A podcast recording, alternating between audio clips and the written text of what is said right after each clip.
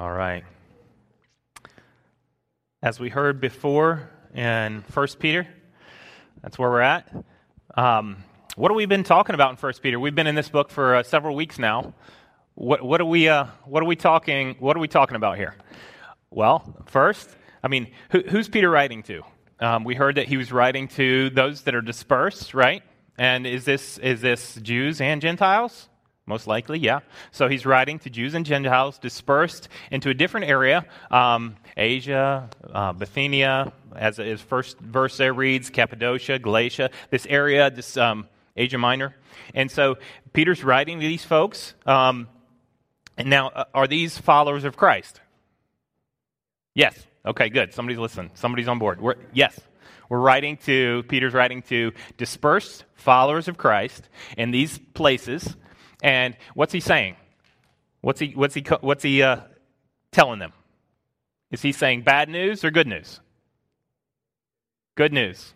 We're hearing good news. We're hearing the rehearsal of the gospel. And what we've heard now in the last several weeks, we're hearing the gospel proclaimed gladly, excitedly.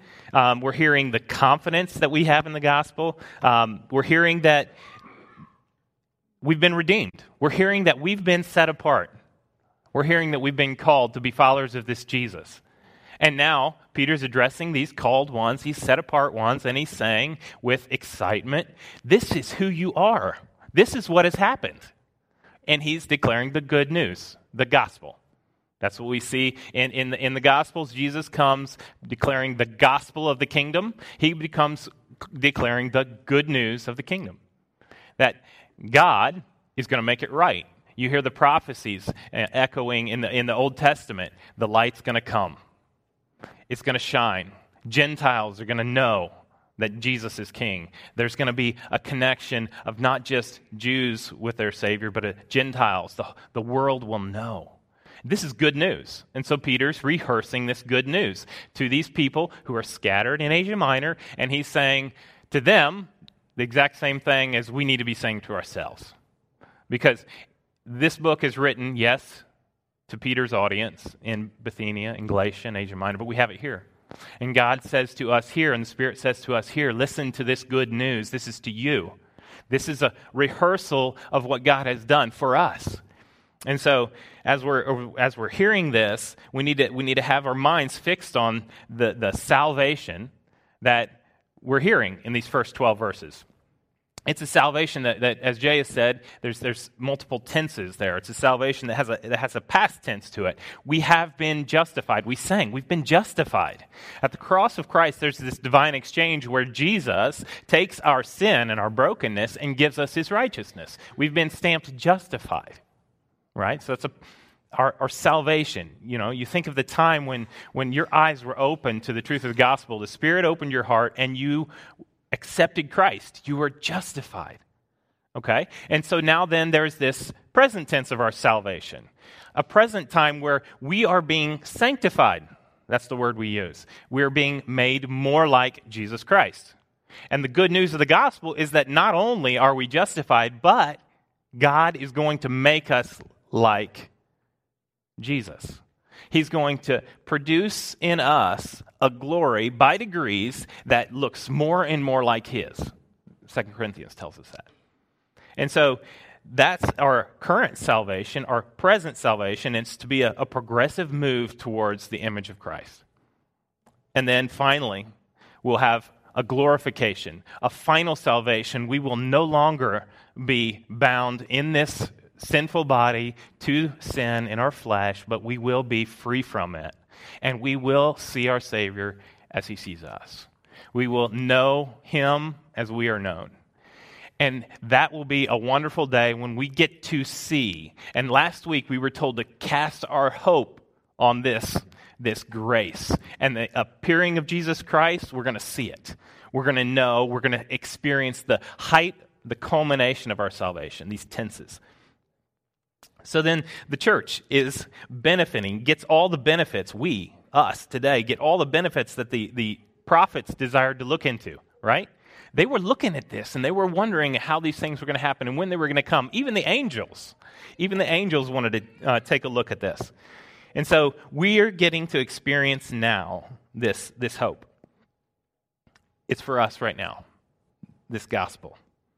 So the church, then Peter moves on through his introductory material here, and he says to us this wonderful gospel is, is exciting, and, and it's good, and it's wonderful news, and it's multifaceted, and the angels want to see it, but also, listen to this it says that it's to produce effects in us. So he moves from um, a, a, bunch of indicative statements we heard last week, right? These, these statements, these comments about who God is and what God's done and who we are now, and then it moves to imperatives, to commands. And he makes that transition here.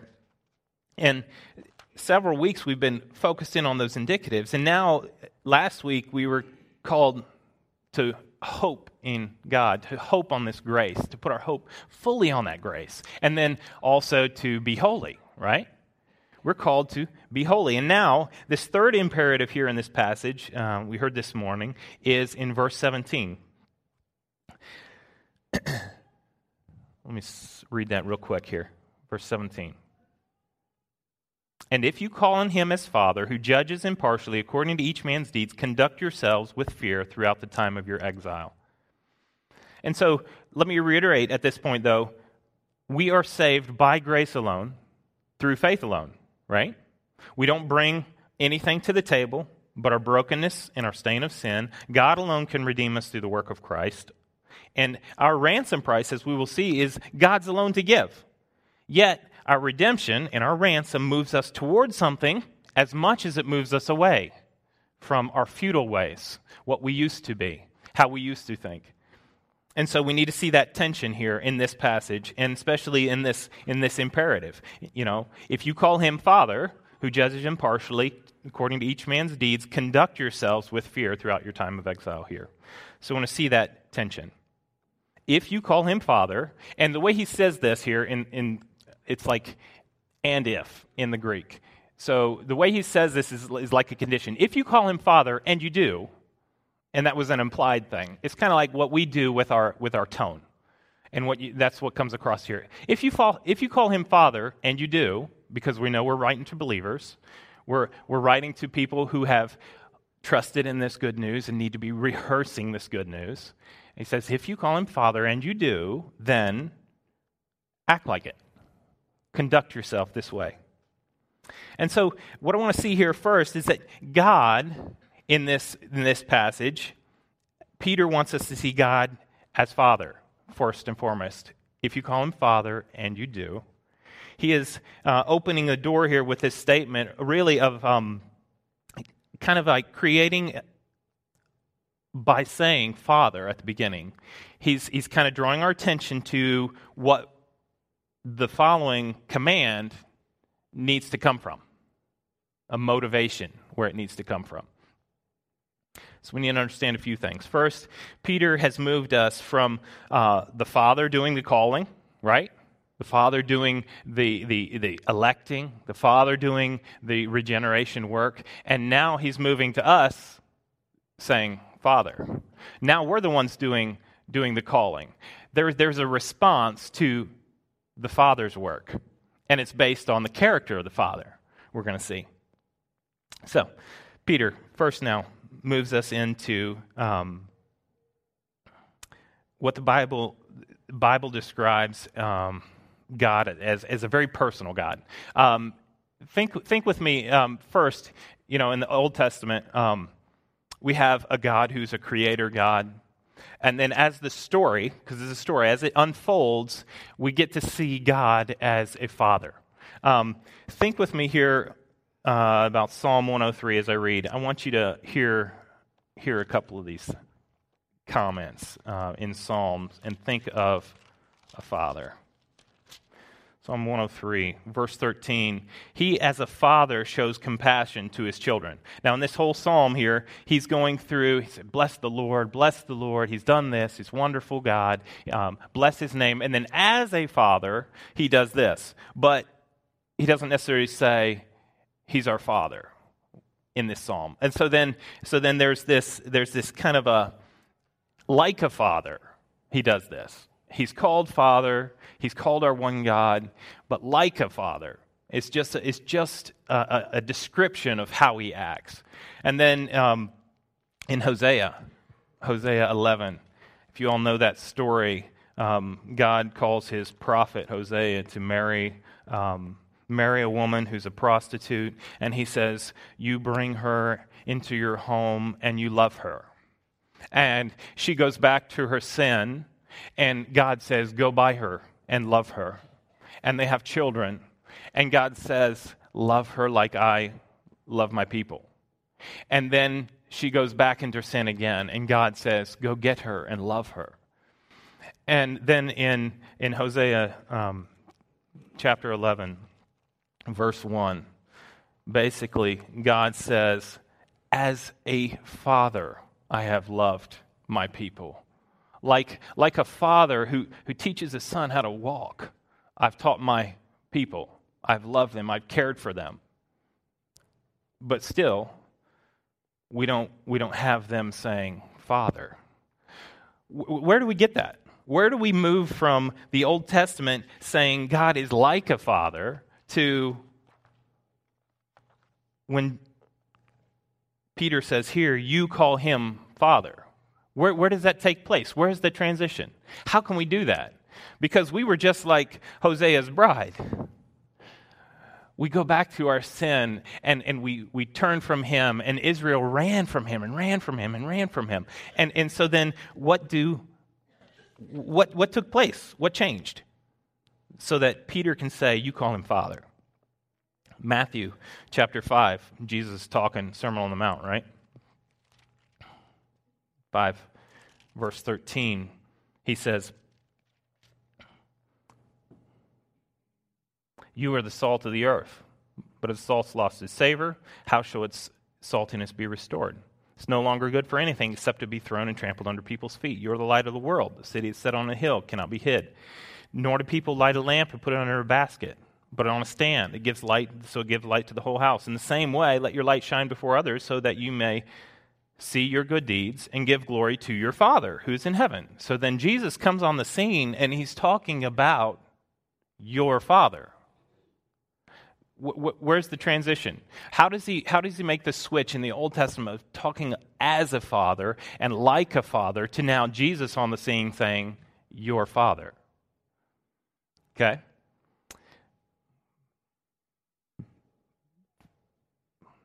Matthew chapter 5, verse 43. Again. So if you have, you have heard that it is said, You shall love your neighbor and hate your enemy. But I say to you, love your enemies and pray for those who persecute you, so that you may be sons of your Father who is in heaven. For he makes his sun rise on the evil and the good, sends rain to the just and the unjust. For if you love those who lo- uh, if you love those who love you, what reward have you? Um, do not even the tax collectors do the same? And those were the bad people. Don't even the bad people love that same way? 47. And if you greet only your brothers, what more are you doing than anybody else? Do not even the Gentiles do the same? You therefore must be perfect as your heavenly Father is perfect. And so we get this tension that we get in 1 Peter Be holy as I am holy. How does that happen so that we're loved like a father to being loved um, and adored uh, and knowing that he's our father in 1 Peter? I think what Jesus is doing here, when he comes on the scene, he's giving them, uh, really, he's acting out what we would call one of those offices.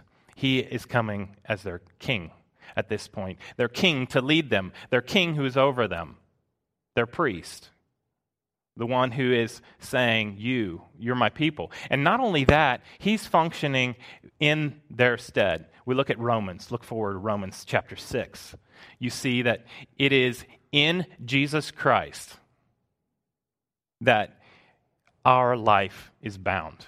And when Jesus comes on the scene and he says, Listen, glorify your Father this way, look this way, he's saying, I am now, you're with me. So he's taking a step into leadership that they didn't recognize. Some of them wanted it. They didn't know how it was going to happen. The disciples, at the very end, even the disciples left him. But still, Jesus went to the cross and he took our place and he adopted all those who John John 17 invites us into this little little scene. God's praying Jesus praying to God his Father and says, "All those who will believe in me through the preaching of these men, I am praying for them. I know that you will keep them." And so then Jesus goes to the cross having prayed for those that Peter says, You're called, you're redeemed. And Jesus says, I'm going for them to the cross. All who will believe in me, all who will trust in me, all those who will receive the benefits of the gospel, he's going to do that. So he's taking on that, that scene there. He's taking on that fatherhood, that role, and he's bringing us to the cross along with himself through his work, we come to the Father. And so that's why in Romans 8, Paul can say, it's because of Jesus' work that we can cry out to our God, Abba, Father. It's because of Jesus' work and coming and saying, listen, you've got to be holy just like I'm holy. You've got to do this. You've got to do this. You, this is how you should look. You should look like light. You should be salt. And so, so he's, he's putting this weight there and this emphasis there on the character that he's displaying for the people in their stead. Romans 6 said it was because of his work that we could cry out in Romans 8, Abba, Father. Not because of ours. And so it's our union with Christ that allows us to, in this, in this verse, say, Father. If you call him Father, and we do, we say Father, then we conduct ourselves in this certain way. So, first, we have to know that, that, that being able to call God Father, not just being loved like a father loves his son, but being able to call him our Father, comes through the person and the work of Jesus Christ, through his shed blood. So then Peter describes God as Father, who judges impartially according to each man's deeds. So Peter modifies the name of Father to this audience as um, just like it would be to hear as a judge who judges according to each man's deeds impartially. God is the standard of holiness that we saw last week. God is the standard of holiness that, that Peter is calling to uh, us to. And Peter is playing off of that here to remind us that God is also the judge of that holy standard. But he doesn't say, and if you call him judge, as you do, he says, if you call him father, as you do. Listen, God wants us to know, and Peter, through the Spirit, is telling us here listen, look at my work, look at the multifaceted grace that I have shown. Look at this. This is your motivation. He is your Father. He has done the work for you. In Jesus, you've been moved from being someone that's loved like a father loves his son to a son in the blood of Jesus Christ. And so now not only can you call him judge, who's impartial and judges according to a holy standard, but you can call him father. Think of that. Fear, then, is, is not a source um, of dread for us, it's a motivation. Peter says, Listen, fear your father. So if you call him father, and you do, conduct yourselves this way. So what's he saying? He gives us, again, in, in the Psalms, if you would, Psalm 97. Think about this with me as I read this. Or, excuse me, 96. Oh, sing to the Lord a new song Sing to the Lord, all the earth. Sing to the Lord, bless his name. Tell of his salvation. Declare his glory among the nations, his marvelous works among the peoples. For God, for great is your God, greatly to be praised. He is to be feared above all gods. For all the gods of the people are worthless idols. But the Lord, he made heaven, he made the heavens. Splendor, majesty are his they're before him. Strength and beauty are in his sanctuary. Ascribe to the Lord, O ye peoples. Ascribe to the Lord glory and strength. Uh, verse 9 Worship the Lord in splendor of his holiness. Tremble before him, all the earth. Say among the nations, The Lord reigns. Yes, the Lord is established. It shall, um, it shall not be moved. He will judge his peoples with equity. He has the final say.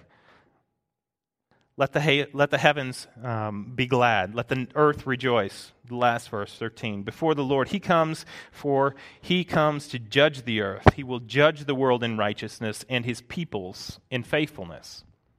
So this is talking about this God who loves us as a father. And he does this work in the Old Testament um, in, in multifaceted ways. All through, all through the stories, you see God loving and, and adoring um, his, his people. And, and then you see at times his people rejoicing and seeing his salvation and adoring him back and worshiping him. But you see, you see the thing there that God is righteous and we're to fear him. He's the king, not the idols of this world. He's the king, not the ways of this world. He's the judge, not the judges of this world. So then we have, we have a different motivation there. It's not fear him, dread him, dread him, run from him. It is worship him. It's live for him. He's the king that's worthy, not these idols. He's the king that holds the heavens. He's the king that made us. He's the king that's worthy of our worship and praise. So our fear is not a dread. Our fear is not a doubt. Our fear is not a, a, guilty groveling. Our fear is, is a holy motivation that He is worthy of every moment of our life. Romans 12, 1 and 2 says, What, what is it? It's a reasonable thing for us to give up our whole lives as a sacrifice of worship for the Lord. Not being conformed to this world, we heard last week, but being transformed, changed. Our whole life is a worship to this God. Our whole life is a response of holy fear, holy awe to this God. He's worthy of worship, not this world's systems, not its ways, not the futile things that you were, you were taught here by your forefathers. So we see this then that first, He's our Father, and then He's the one who judges impartially. First, Peter is reminding us that we need to trust in Him and cry out to Him as Father and fear Him with a holy fear. Acts 10 34 is another passage I wanted to uh, pop in here.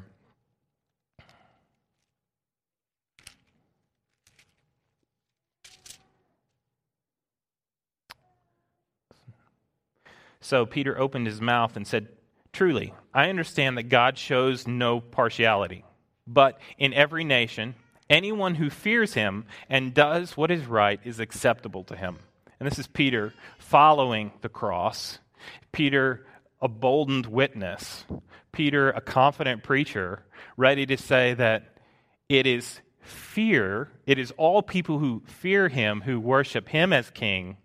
That is where Peter wants us to hear right now in, in 1 Peter. That's where we need to be thinking. All those who turn from fearing other gods, worshiping other gods, to the sovereign king who's over all things.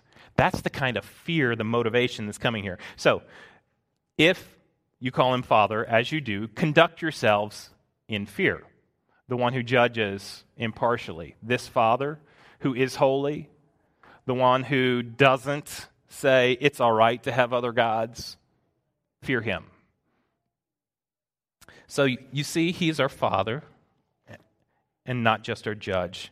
And what are the reasons that we call him Father? What are the reasons that we conduct ourselves in fear? We look at the last, um, last little bit here of this passage. And we, we're going to see first that we were ransomed from our futile ways. These not bought with perishable things as silver and gold. This world's currency doesn't, doesn't work on the marketplace where God says holy or unholy, justified or condemned. Our money, our silver and gold, Peter says, it's worthless. It's futile. 1 John chapter 2 says, This world and its systems, its way of thinking, it's passing away. The pride of life, lust of the flesh, lust of the eyes, those are all passing away. What remains? The holy God the impartial judge. He rules. The end of First John, weird verse, popped in right at the end. Little children, keep yourselves from idols. The whole of the Old Testament is full of idolatry. We're still struggling with the same thing today. We have to say, I fear God, not the idols of this world. We can't put our trust in the things of this world and the systems of this world. They're going to go away. The lies that Satan tell, told Eve, did, did God really say you would die? The same lies we're hearing today. Did God really say? Should you really act this way? Is he really going to come again and judge? Yes, he is. And he's the one we call Father. So if you call him Father, then conduct yourself this way before the one who doesn't get destroyed in the end, before the one who is holy, before the one who not only is holy, but has ransomed us and redeemed us from this futile way of thinking, this futile way of living. Listen, God has pulled us out of this world system and has said, Fear me. Conduct yourself in a certain way, in a certain way that honors me. We weren't redeemed with silver and gold that perishes, but we were redeemed, as we sang, with the precious blood of Jesus Christ. Think about this the precious blood of Jesus Christ is the only thing that redeems. Look, we have a history of the whole Old Testament. First, God makes, God makes the earth, it's very good, then it's filled with good creatures, plants, trees, everything. He fellowships with his creation. We're at peace. Enter Satan, deception, doubt, fear, guilt, blame. Finally, the curse, death. Then the first animal is, is killed to clothe these sinners. Death, blood. Adam and Eve, they're clothed, but only in skins. They eventually die. Abraham blesses his um, gives, God blesses him, gives him a son. Then Abraham dies.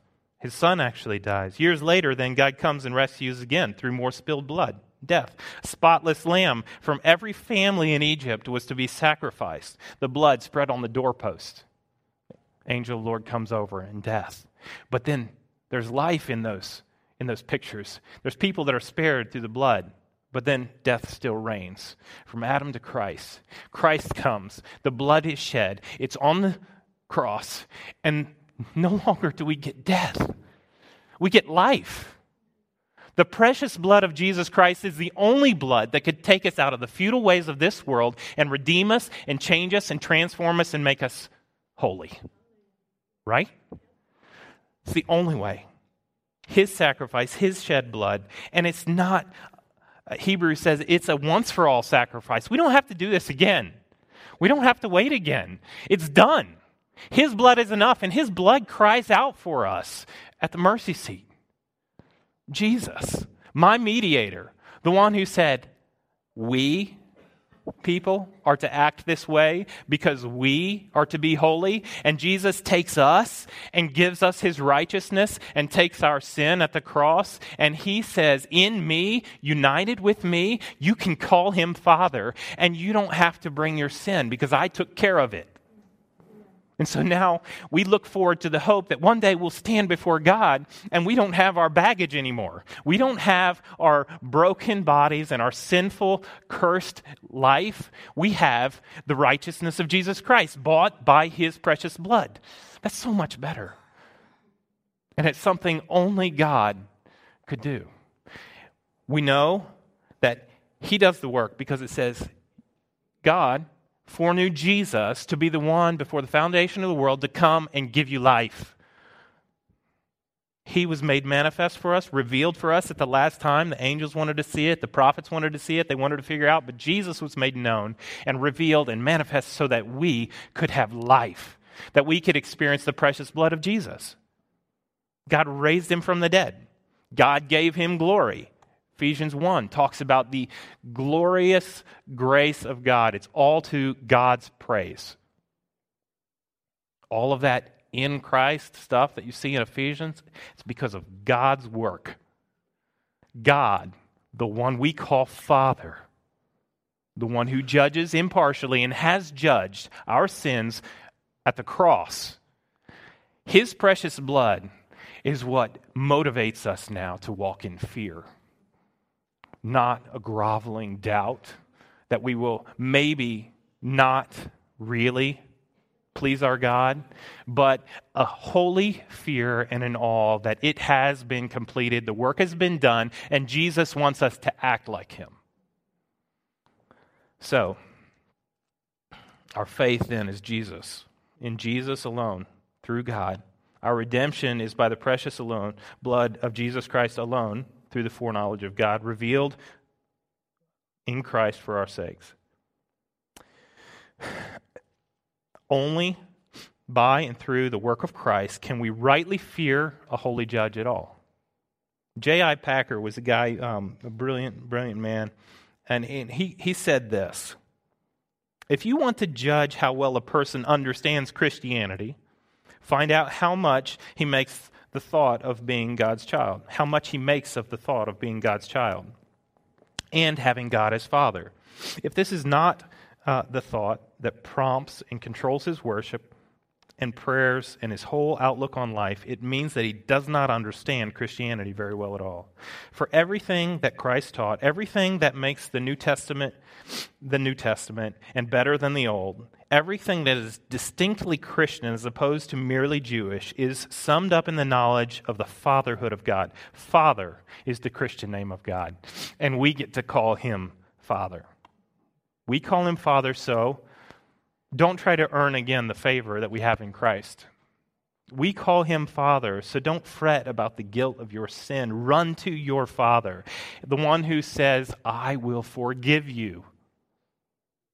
He's done that in Jesus, and he says, You confess your sins, and I will forgive you. I am faithful to do that because I am your Father. No longer am I your judge. Live as though your whole life and your whole of your existence is a spiritual worship to your Father. A life not conformed to this world, not beat into its mold, but a life that looks like the character of our Father, that looks like our King. A life that's changed and transformed, that looks like Jesus. If you call him Father, act like it. Let's pray. God, we thank you for your kindness. We thank you for your love. We pray that this morning our lives would not um, be lives of doubt and fear, but a life of fear and awe, an awe of your holiness and your kindness and your grace. Amen.